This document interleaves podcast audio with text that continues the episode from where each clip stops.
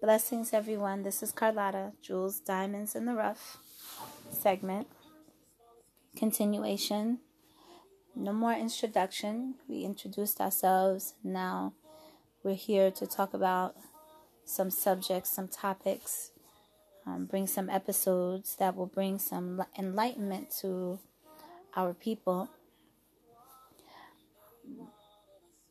I just want to say that there will be um, future episodes that will include guests, male and female, kings and queens, to share on their thoughts on my topic questions that I pose to them. So let's get right to it. Today I am going to talk about the history of kings and queens. I did some research and I will go into depth of the history of African kings and queens. Not too much in depth, but enough so that you'll understand where the, it originated from. Let me let me remind you that these segments and episodes are only about, let me repeat that, only about our African and Latino descendants. So if you get offended, I am not going to apologize for my topics if you don't like them, just don't listen to them. I repeat it again do not listen. This is not a segment for you, this are not episodes for you. And we won't miss you, and we won't be sad about it. Period. Moving right along. The subject at hand the history of our kings and queens. Now, some people don't believe in what I believe in, and that's okay with me. But that's another segment for us to discuss, and I assure you we will have a long discussion. I will have a special guest for that, and I assure you he will have some insight, and it will be very interesting. He's very intelligent and very well versed in those things. So, in the meantime, I did my research according to the Holy Bible and other resources that I will definitely quote from. Now, first, I want to say this one is about our kings. And I know I'm always talking about our kings because they need to know that their presence is important, much needed, and that we care about them. And don't let it be said, Queens, we are strong. We stand no matter what. And there is a definite history on why we stand so strong. So don't so don't think that I'm just always coming at you with the kings cuz I definitely have some stuff for our queens. There is also history why our kings have so many not have so many but feel so much adversity and enmity with our queens. And these episodes I bring to you to are to tear down that negative history and bring life and healing. I know already that to my black brothers, my kings, I will rub you wrong at first, but I promise you in the end you will feel more appreciative and have insight and understanding of why the adversity and enmity even exists. So, a brief synopsis of our existence. Of course, we go back in biblical time where God created the heavens and the earth, and then He created man and woman. He created man, but he made woman out of man. He took that rib and he placed it in her as a symbolization of man's helpmeet, his person, that person that he would call his rib, of course. And boom, there it is, the beginning. So I'm going to fast forward to the history of kings and queens. And so follow with me, okay? Don't think that I um that I just haphazardly came up with these things. I did my research. And I want you to let, want to let you know that um, I, I mentioned that I grew up in the projects, and yes, I did. I got my education, my high school diploma.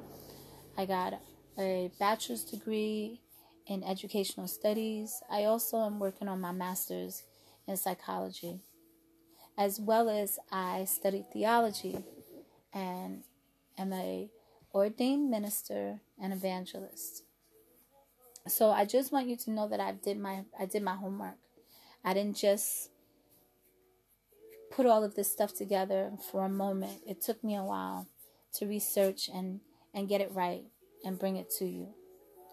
So if I say something wrong or if I quote something wrong or if you hear something that's inaccurate, we have later episodes that you can come to me and you can say, hey, Carlotta, you know, you said such and such and um, it's not accurate. And we'll come back to it. But in the meantime, I'm going to give you what I have. So, researching the history through biblical background, I came across a place called Cush, which is named after one of the sons of Noah. And we all know who Noah was. If you don't, we'll discuss it more later. But in the meantime, Cush was um, was a, a place. It became a place. And it became a people, the Cushites, just like the Israelites. And the Cushites occupied a certain place within the Middle Eastern area where Egypt was, across from Egypt and Persia. And Cush, today, the name would be Africa, the continent of Africa. It occupied the north, central, southern, eastern, and western parts of the African continent that we know. But back then, it was just named Cush. It had no other name.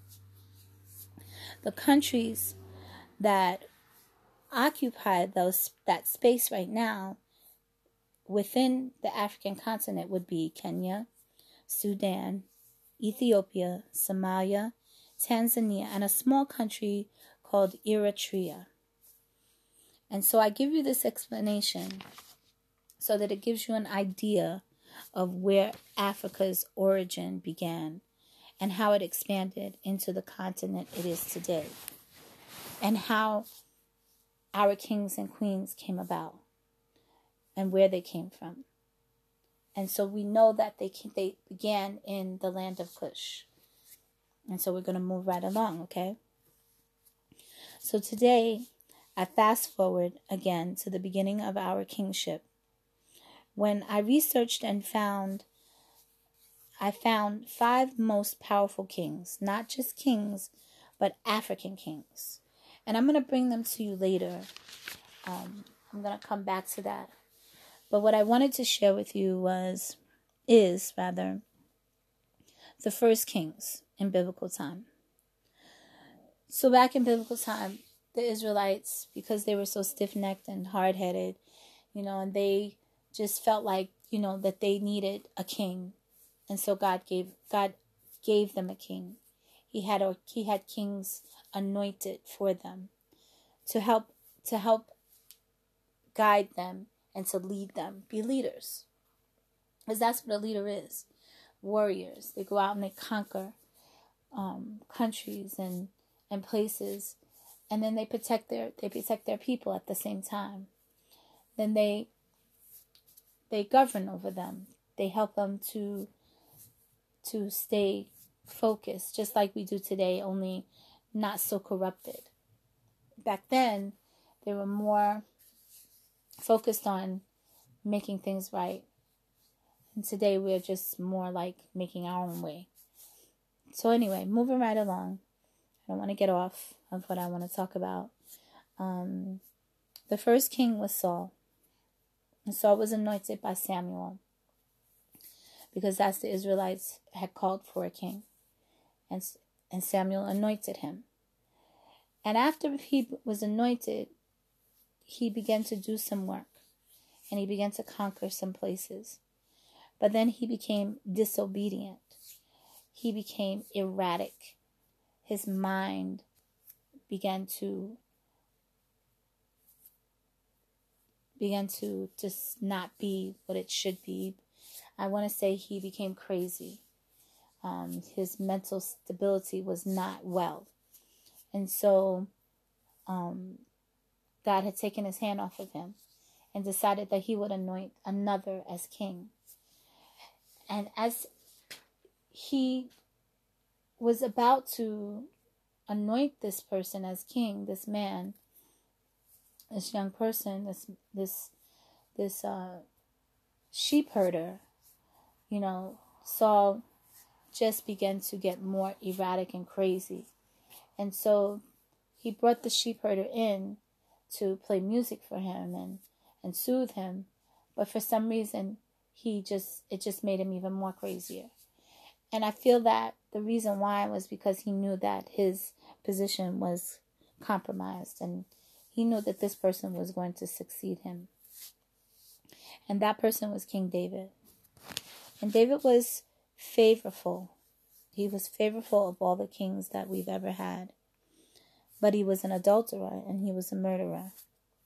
But he was repentive, and that's the reason why God favored him so much. Because he repented. He was sad for what he had been what he had done, the things that he had done, and he was repentant for it. And so then that's David. And then we have King Solomon, which is David's son, who succeeded him. And even even Solomon was corrupted. He began to worship idols and and allowed the women to rule him. He was a ladies' man. And so moving right along, um, those were the three main kings in the beginning. And then we had others that came behind them. We had the kings of Israel, and then we had the kings of Judah. And those those kings were even more corrupted than anything, than any king that we had. They they just they just followed suit with what was happening, and it was sad. And it brought sadness to their people. But God decided that He was going to replace that, replace those kings with one king. And first and foremost, that we know that God is the King of kings and He's the Lord of lords. And so, Him replacing someone, replacing these kings with someone that would come and wipe out all of what have what we have done wrong, all the sin, all all the things that we were stiff necked and hard headed about, and he replaced him with King Jesus. And so this lineage comes, Jesus comes through. But at the same time and at the same juncture, our African kings came from this lineage as well. And we don't hear much about it. They don't talk about it because, you know, they don't want to talk about how back in the biblical time that black skin was predominant. King Solomon's wife, his first con- his first wife, his first love, um, her skin was was was of dark skin. You know, um, if you read King of, um, Songs of Solomon, it also it talks about how what she looked like and and how she how she stood and and what her skin was was um, made like, and her eyes a pool of of of of um, coral. So this this is the history that we, no one wants to talk about, and that is you know where our people Africans have originated from. So I go back to the Cushites because that's where it originated from. It started from there, Egypt, Persia, and the Cushites. That's where Africans came from. That's where we originated from. And no one, again, no one wants to talk about that. They don't want to bring that up because they want to keep it so that, um, you know, that we keep thinking that those people back in the biblical time had white skin and they didn't. And so I come to um, bring enlightenment and even have others to come and you know we can do argumentative conversation on what i'm saying is is it true or is there discrepancies um, i stand on what i what i believe and i believe with all my heart and all my might that we as a people were the first not the europeans not the caucasians but the africans and so I, that's what I come to speak about.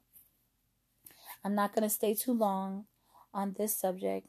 I just want to come and leave some knowledge, some some wisdom that I've that I've learned and that I've researched with my people so that we can um, understand why we are kings and queens and why we have dominion and why it's time why it's time for us to start taking this that stand to start being who we were called to be. So i go back to the five powerful kings that um, the five powerful African kings that I found.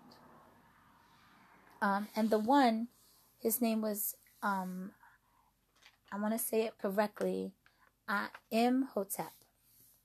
And he was the Pharaoh of ancient Egypt.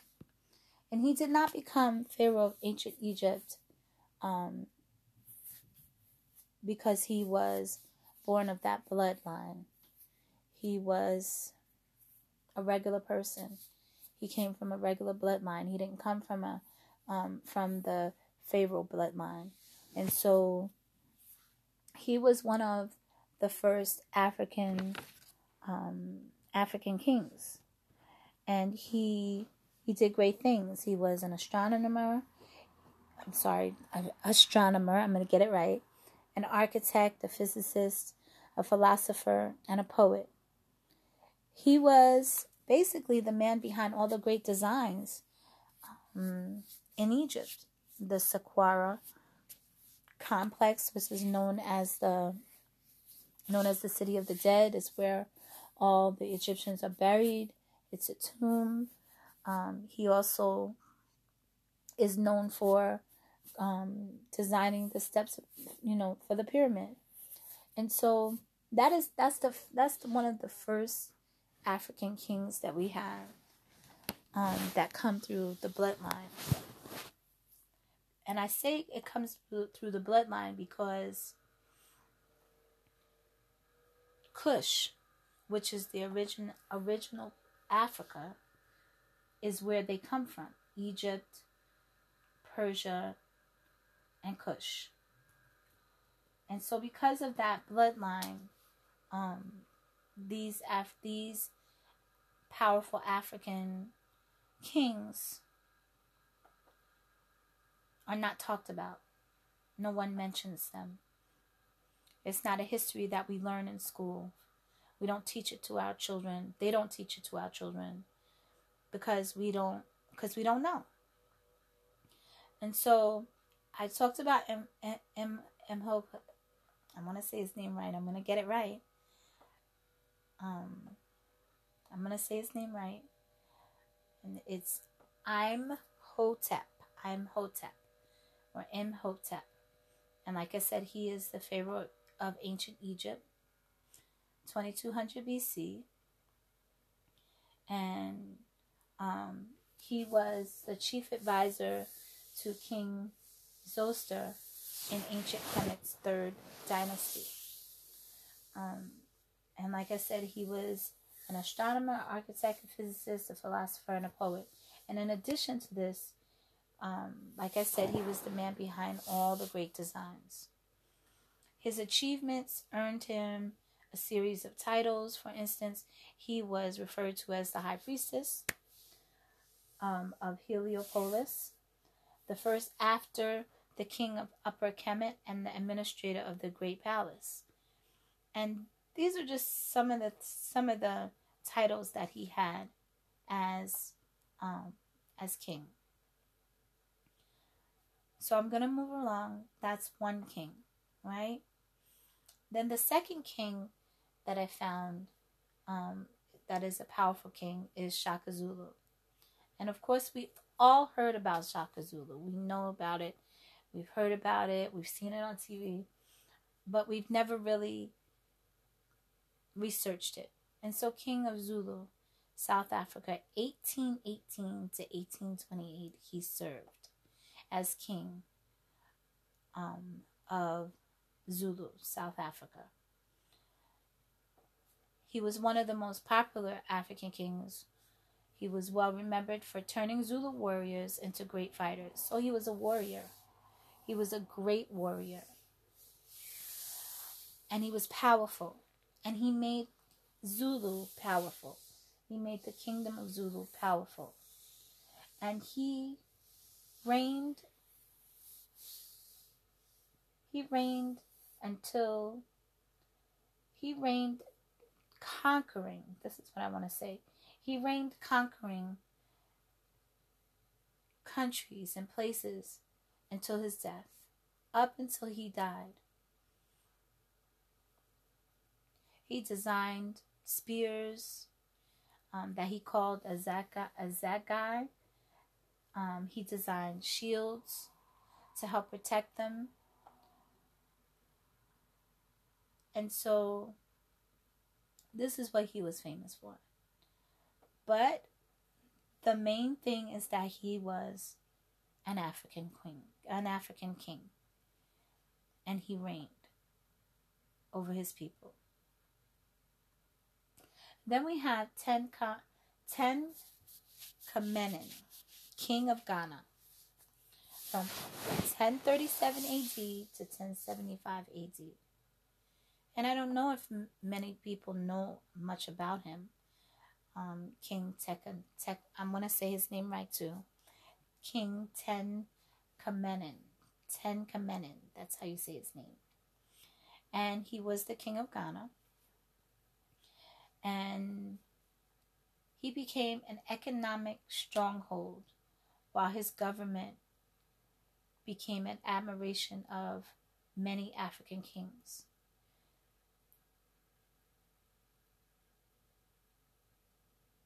He insisted on justice. And I'm pausing because I want to make sure I say the right things. And I want to make sure that I word it rightly. So please forgive me if I'm pausing. But he did insist on justice. And he took steps to give his people a platform to address their grievances, just like with King Solomon, just like with King David, and just like King with King Saul and at the same time, he gave suggestions to help make things better. And that's what King Solomon was was well known for. He was well he was wise. He had great wisdom and he was able to solve issues among his amongst his people in a very um, open and candor manner. He did not hold his tongue. He did not candy coat anything for anyone. He he was straightforward. And so um, this was this king as well. He um, wanted to bring justice for his people, and he was willing to do it at any cost. And so that was King Tenakamen. Then we have the next king, which is King of Sudan, and his name is Samori Ture. And he reigned from 1830 AD to 1900 AD. And he might be well known amongst the Muslims. Um, I want to say he might be known amongst the Muslims. But the rise of his greatness um, began in his hometown and when it was attacked, and several of his family members, including his mom, were captured as slaves. Now, this is where it begins. And persuasively, he managed to convince his king Bitiki, to allow him to switch places with her mother. He eventually joined the king's army and quickly rose to hold the highest rank in the army. And then, after serving he was later allowed to go back to his native land, where he was instantly made king. His first conquest was to unite the whole of West Africa and form a single formidable state. And he chose to oppose all the French attempts to exploit Africa by fighting them back every single time they moved. Every time they came up amongst them, he fought. His great military training he gave to his troops and strategies for to, to win these wars. And they made him one of the most dreaded kings by the Europeans because the Europeans knew that he was strong. So now I'm I, I'm saying something very key right now on why the Europeans, and when I say Europeans, I mean all Caucasians. I mean the, the Caucasians that are here, the Caucasians in other countries. I'm I, I'm addressing all of them because they dreaded this king. Why do you think they dreaded him? Because he was well versed in war, he was well versed in combat, and he did not pull back, and he was not afraid. And this was all in the in the country of Africa, Sudan, one of the countries of the continent of Africa. And he was dreaded, and they were scared of him. And in Africa, he is forever remembered as one of the African rulers who fought hard to prevent Africans from being colonized. That meant that he did not want us to be used as slaves. He didn't want them to come there and do us in. He was fighting for us, but our own people. Our own people. So, if the Europeans back then were dreaded of one man, imagine many. Just imagine. Just imagine. I come to my final and fifth king, and I am kind of swayed by this guy. One, because the picture of him is very handsome, and and I just I'm I don't know I'm just I'm just drawn to him, and his name is Man, Mansa Kankan Musa, king of Mali, from 1306 AD to 1332 AD and he was a very strong king as well.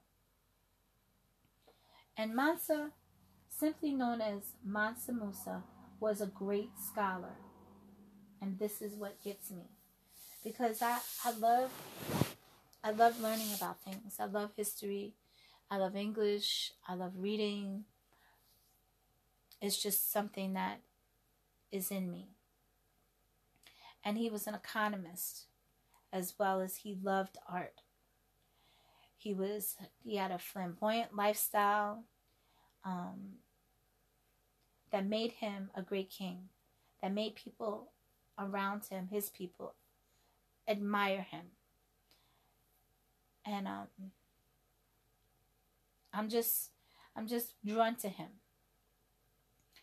He um, he led a holy pilgrimage from Timbuktu to Islamic Mecca. And so his his higher power for him was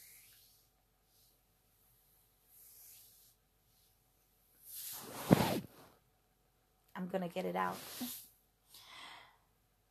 His higher power for him was Allah. And There were many events that earned him his respect worldwide, and he was well remembered by scholars and other people as a great leader who had great business skills. He managed to make Mali the wealthiest kingdom at that time. And even to this day, Mali is still a very, very, very wealthy country. Housing one of the most prestigious universities globally, but being one of the most one of the most one of the countries that is very wealthy very very wealthy and so these are the five kings the five powerful kings that i wanted to bring before you to let you know that this is the lineage. This is where it came from. This is where it all started. This is why our this is why we're we're so oppressed, oppressed. This is why the Europeans, the Caucasians, the white people, the supremacists want to suppress us. They want to wipe us out because they know that we are powerful. They know that we've held powerful, powerful titles, that we held powerful positions in the world, and they don't want us to have that back. They're afraid that if we get that back, that we will overpower them, and they would be right. It would be the truth. Instead of us having that connotation of being crabs in a barrel, we can have that connotation to be the warriors that would overrun the country because we can do it. Because we're just that powerful. Yeah, people say Japan and Korea, you know, they got it going on, and they do. Why? Because they stick together. Why? Because they believe in unity as a people. And that's the that's the thing that I want to talk about the most with Africans, with blacks, with my kings and my queens is that we have no unity. Our unity has been severed and destroyed by all the things that have happened from biblical time up until now. And we didn't and we didn't stop it because we were so scared that our lives would be taken, or we were scared that our children would be taken, or our women would be taken, which inherently is what happened. And we're not realizing and understanding the power that we had. And because of all the stuff that happened throughout the years, little by little, our passion was killed. Little by little, our warriorships were killed. Little by little, everything in us was killed. We had no gully. I want to use the word gully. We're, we're no longer gully anymore. We're gully for ourselves, but we're not gully for our people. And we need to be gully for our people. We need that. Because with all the stuff that's going on, and the children disappearing um, from the world, and when I say from the world, I say that because they're disappearing from the world. They're being taken and killed and martyred and maimed and no one is caring. And the people that should care don't. We talk about it, but do we show it? Until it's something that really is major, we do not step up to the plate. Now I'm going to think go back to when 45, I don't want to say his name because I don't like his name when 45 made those statements about the Haitians. And the Haitian people took to the streets of New York City. And it was absolutely amazing to see that. Why couldn't not just the Haitians, but the Jamaicans? And why couldn't it just not been the Jamaicans, but the Africans as well? And why couldn't it have been the African Americans that live here in this country already? Why didn't they do it? Why didn't they go out there? Because let me tell you something, it would have been something. We would have overrun New York City. Ain't no way in all the world, all the police in New York City could have controlled us. If you think about it, if you look, the vast majority of our people coming together We've done it on many occasions. You got Selma. You got the Million Man March. I mean, all of these things. And we should not be having no issues. We should not be not being able to take dominion and control of our lives every single day. I got out of my car one day because a Caucasian man um, was riding me on the back of my car. He was he was tailgating me really close, and I had my children in the back seat. And I began to drive slower because I did not want him to ram into the back of my car with my babies in the back seat. And he became angry with me. And when we got to the light, he decided he was going to get out of his vehicle.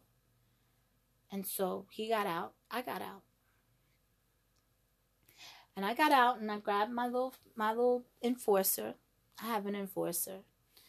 I don't have a weapon yet. A weapon weapon. Like a gun.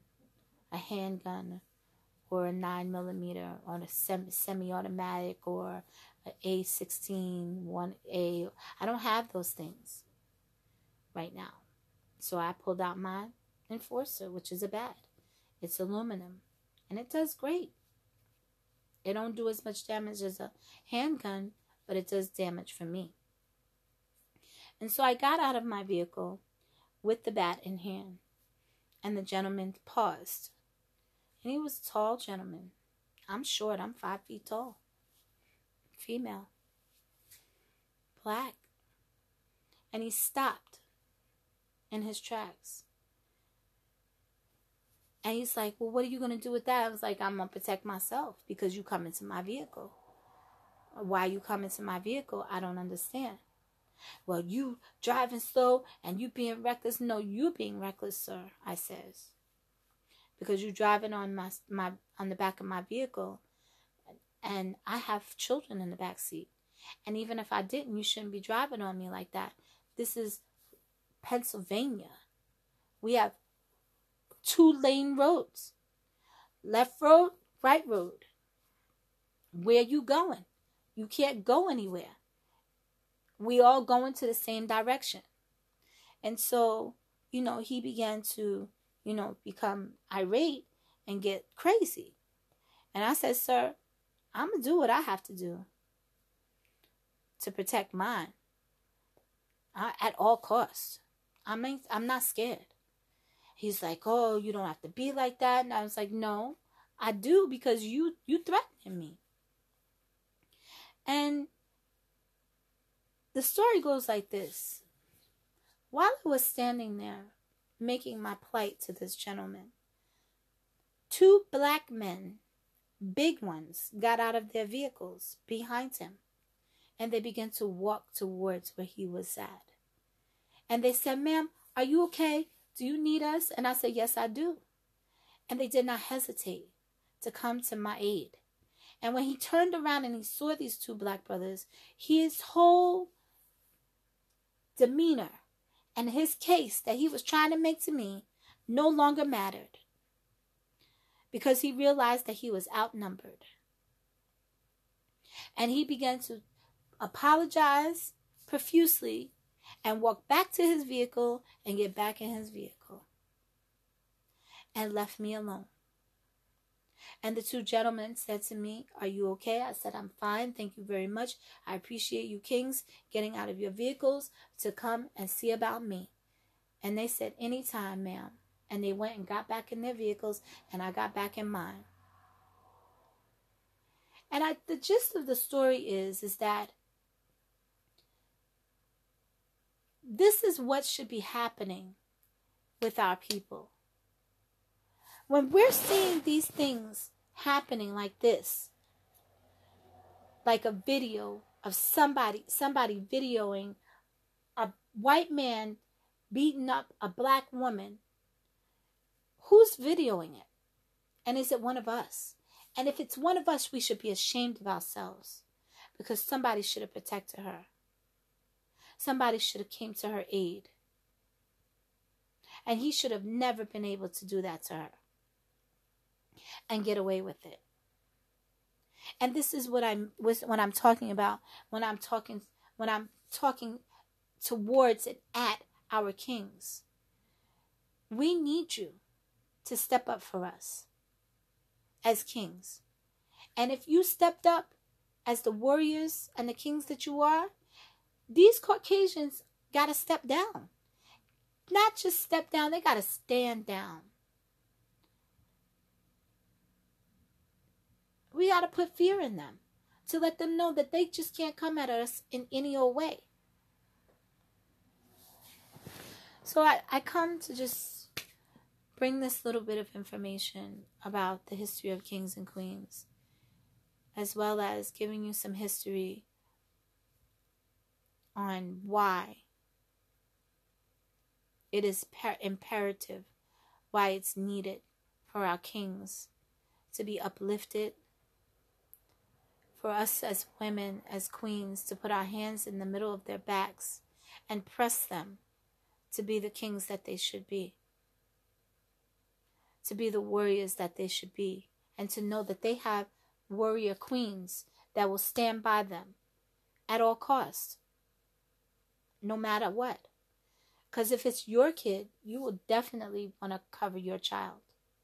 If it's your husband, you definitely want to cover your husband.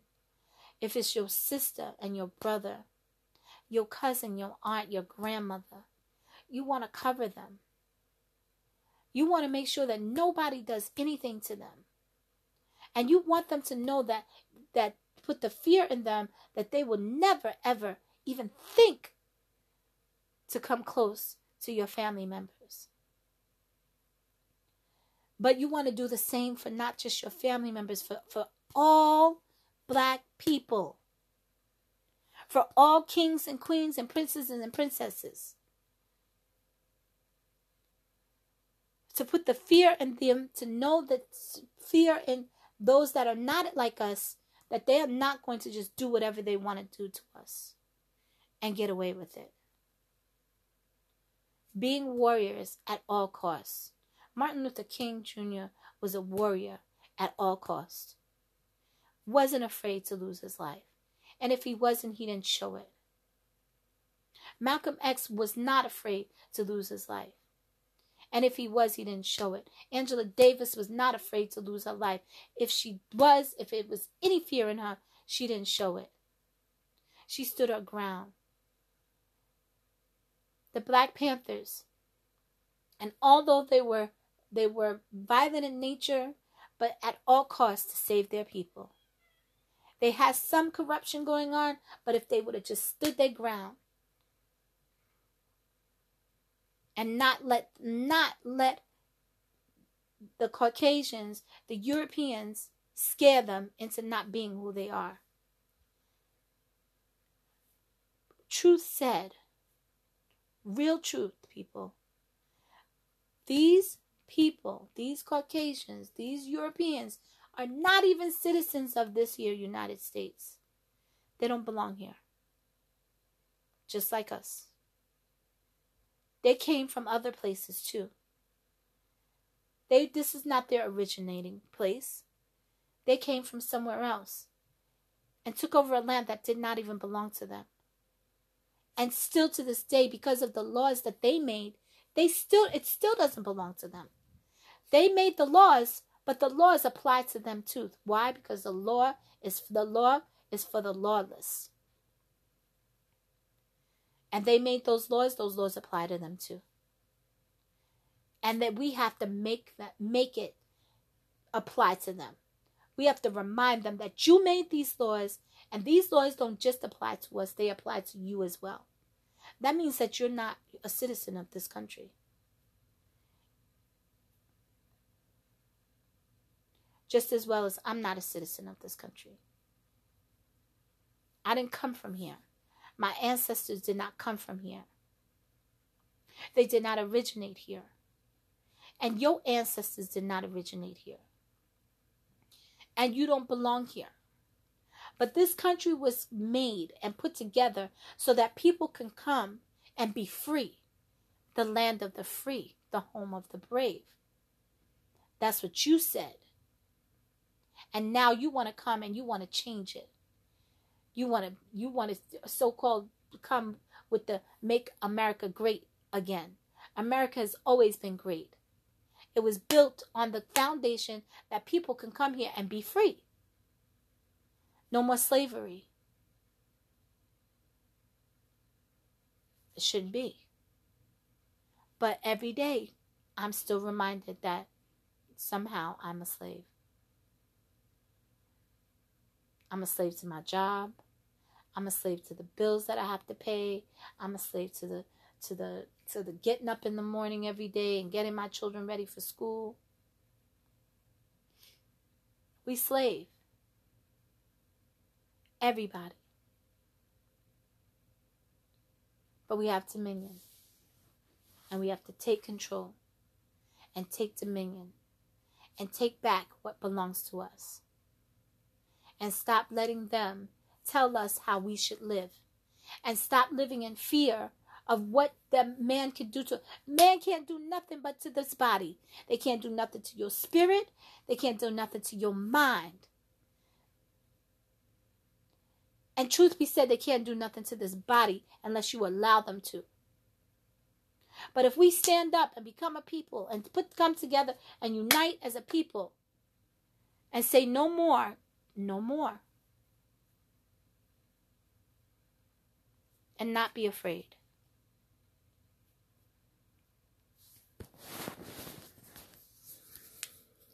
I might have said too much. I might have baffled, babbled too much. I know. But I just want to get my point across. I want to say thank you for listening. Thank you for taking the time out to hear my thoughts.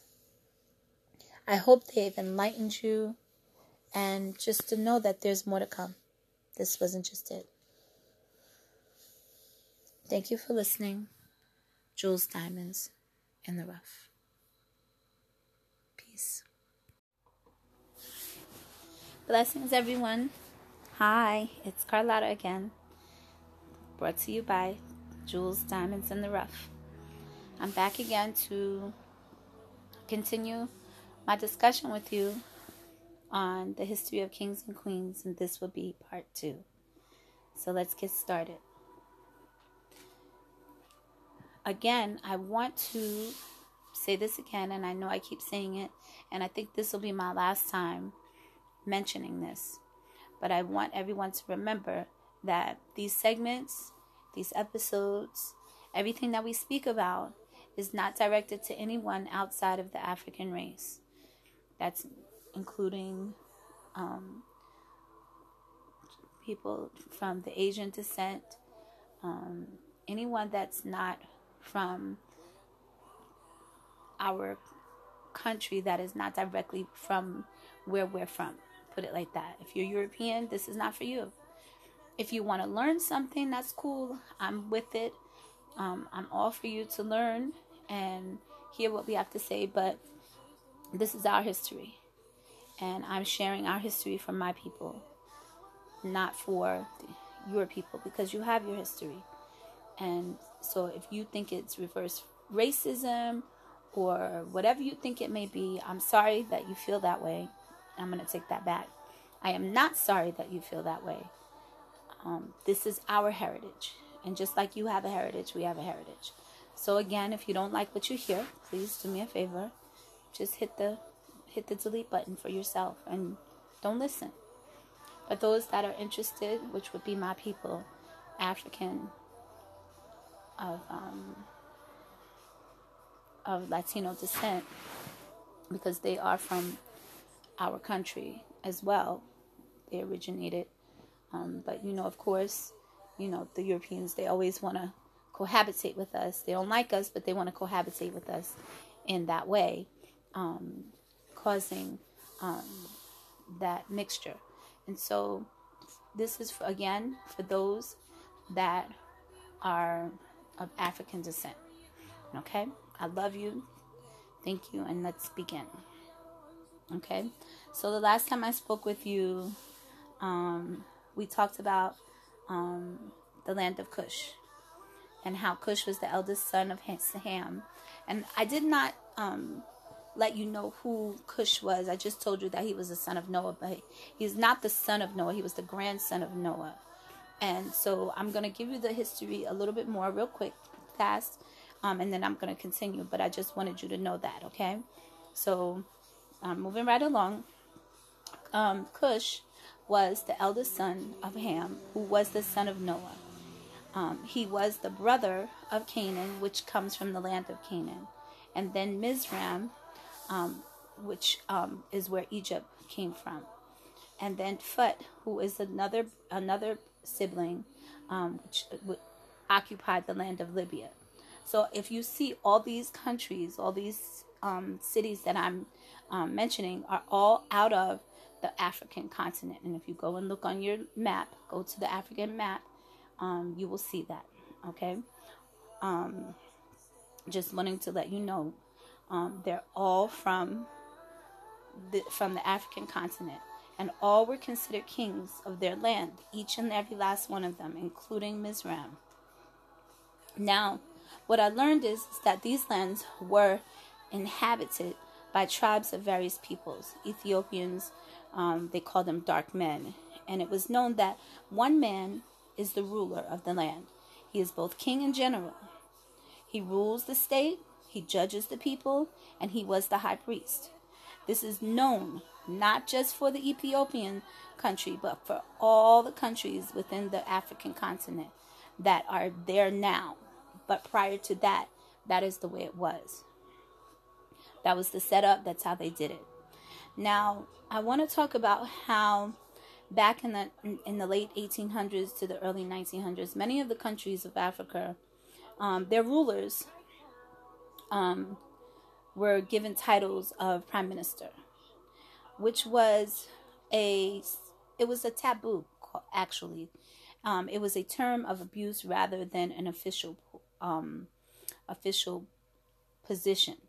Um, it implied that the individual um, or subject had risen um, to um, to that title improperly above others within the royal circle, and so that's how that um, where they came from with the prime minister taking the title of king from our people. And so I just, you know, I want you to, you know, see that. I want you to understand that because that prime minister um, title did not come from us. It came from the Europeans. It came from um, the English rule parliament. They started that. Um, now, South Africa, their ruler as prime minister um, between 1910 and 1984, um, they had that, that title. But then it was abolished, um, and later um, they changed it to state president. And oh, by the way, they they um, just to let you remind you that each of the prime ministers of South Africa, each and every last one of them, up until um, up until our um,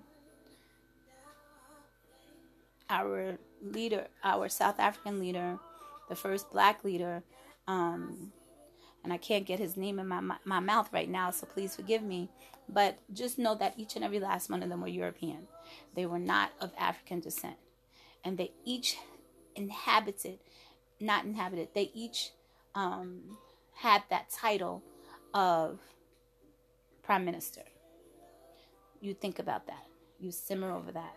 Let that get in your mind. So our people followed suit, um, obtaining rulership in the same way, in the same manner that these Europeans did. And so it took the dominion that they had over their country um, from them, and they and they just became, you know, pawns, following suit on what the Europeans impressed on them, um, impressing their governmental rules and regulations. Um, and it's time for us to take that back. It's not okay.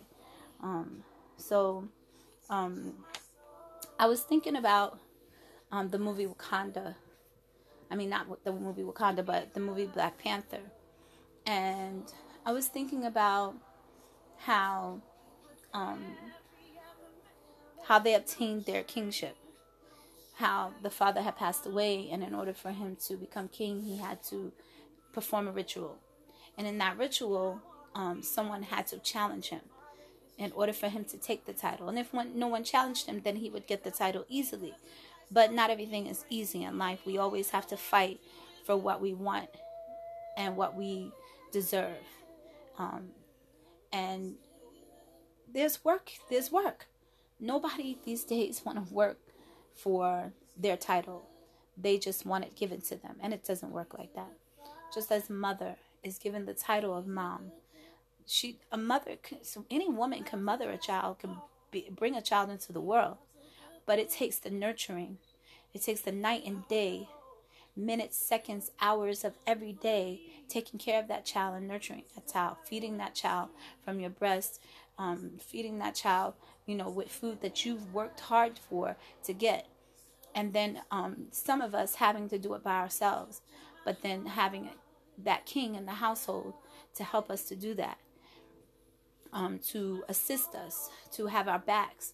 And uh, uh quite honestly, it's not happening these days. There are not many that I see where the king and the queens are um, doing it together. So it's kind of it kind of saddens me a little bit. But moving right along, I don't want to stay on that. Um, now today, the rulers um, of the countries um, in Africa, in the African continent rather, um, now hold the title of president.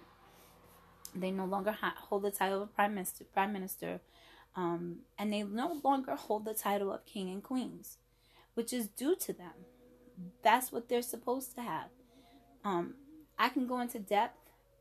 I can think of all the things that um, that um, could, you know, give you more insight.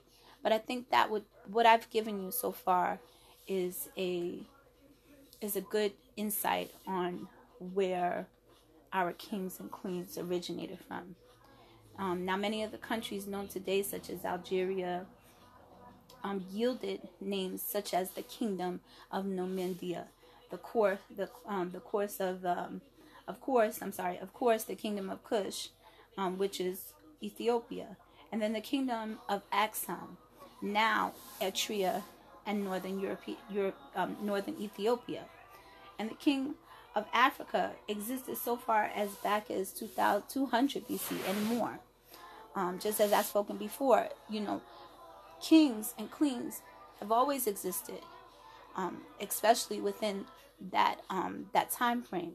And African kings and queens existed, and they would try to make us think that, that we weren't there, that um, it was only the Europeans that were there, or it was only um, um, those from the Middle East. But no, that's not true. We were there. We were always there, and we were the originators. Um, so I just wanted to share that um, information. I didn't want to go too far um, past trying to get to my my next segment, which would be the queens of um, of Africa, rather queens period where they where they were originated. And of course, we know we had Queen of Sheba. So if we had Queen of Sheba, you know that there were queens that existed because if in order for a king to to be a king he got to have a queen he got to have that queen that's going to have his back that's going to stand next to him that's going to help him um, to to make decisions help him to rule with a not just an iron hand but with a sympathetic and empathetic hand because they're supposed to judge the people they're supposed to um, lead the people. They're supposed to be generals. That means as a general, he's he's a warrior. He's out there. He's doing it for his country. He's fighting for his um, not just for his people, but for his queen, who would bear him children to bring him the next king. So um, we know that kings existed as far back as biblical time, 200 BC, even now to this day. And I want to come to that portion of my research and what I found out today is that um, kings and queens they do exist today. They still do, but not in the um, not in the vein of being a ruler of their country. They exist in the in the vein of being a spiritualist, um, um, a minister. Um, they they minister to the people. They're no longer um, ruling as a um, as a as a judge of their country, as a judge of the states of each of their country. They are just there to give spiritual advice um, as a higher power, um, as a as a connection to the higher powers, and so um, we need to take that back. We need to take our dominion back on who we are and how we stand. And I believe when we do that, a lot of things in this country where we are right now are going to change. A lot of nonsense that is coming at us will change. We have to change how we stand as a people. First of all, in in in Africa, in the African continent, in that time frame, and I I, I don't know how it is now. I can only go about back then. They stood together. They stood together. They fought together. They were warriors. They covered their people. They made sure that their children were okay. They made sure their family members were okay. They did not fight against each other. Now, yes, we had slavery come along, but in a time frame where, you know, the Europeans came and they had something good for them. They thought it was better. They didn't know any better. Um, they got um, some of them got itchy, itchy ears and eyes. Their eyes um, became bigger than their stomachs, and they thought, you know, I can, I can, I can do better for my people if I if I do this or if I do that. They they they they made it look good. They spoke to them. They they they beguiled them, and they didn't really know any better. It's just like you know back in in um, biblical time, um, the Israelites. You know they were just so um, stiff necked and hard headed, not wanting to listen to God and do the things that He required of them. And so this is why we're here. We're in this in this place right now where we don't have our titles, but it's for us to take the titles back. It's for us to give each other the titles. Um, I I speak to my children that way. I call my daughters queens. Um, I call my, my my daughters that live outside my home because they're married with children. I call them the queens of their homes um, I call my my daughters in my home princesses.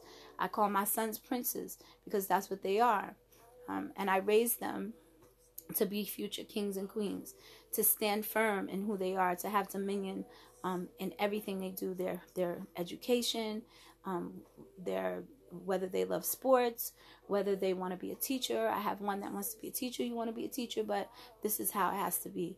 You have to be. You have to have dominion over your classroom. You have to have dominion over your students. They have to respect you, um, just like as a king or a queen earns the respect of their people. So if I'm saying the wrong things, I truly, truly want you to inbox me, say Carlotta, some of the stuff you said doesn't match up. Um, I have something that I would like to share and add to it, and I'm I'm all for adding and sharing anything that you have, um, even bringing you on the um, on the on the cast so that you can share it with everyone, um, and we could post it and get it published and get it out there. The reason for um, the history um, of kings and queens is to is to share the information so that you will go out there and share it with someone else. So that you would go out and empower someone else, empower another queen, empower another king to be who they are um, and who they're called to, to be the title that they were given as children um, of Africa and descendants of Africa, because that's where we come from. I thank you for listening. Um, I hope to hear from you guys. Again, inbox me. I'm on Messenger, Carlotta Anith Williams Watts. You can messenger me. Um, I am on Facebook. Um, just just send me some information um, if you feel that what I say is not um, accurate. Again, I'm going to be back and I'm going to have a guest. I'm so um, excited to have him on. He's going to come and he's going to share his his views. I'm excited because um, we kind of clash on our views, but I'm sure that we're going to be able to come to a happy medium um, and talk about some good stuff. Thank you for joining Jules Diamonds in the Rough. God bless you.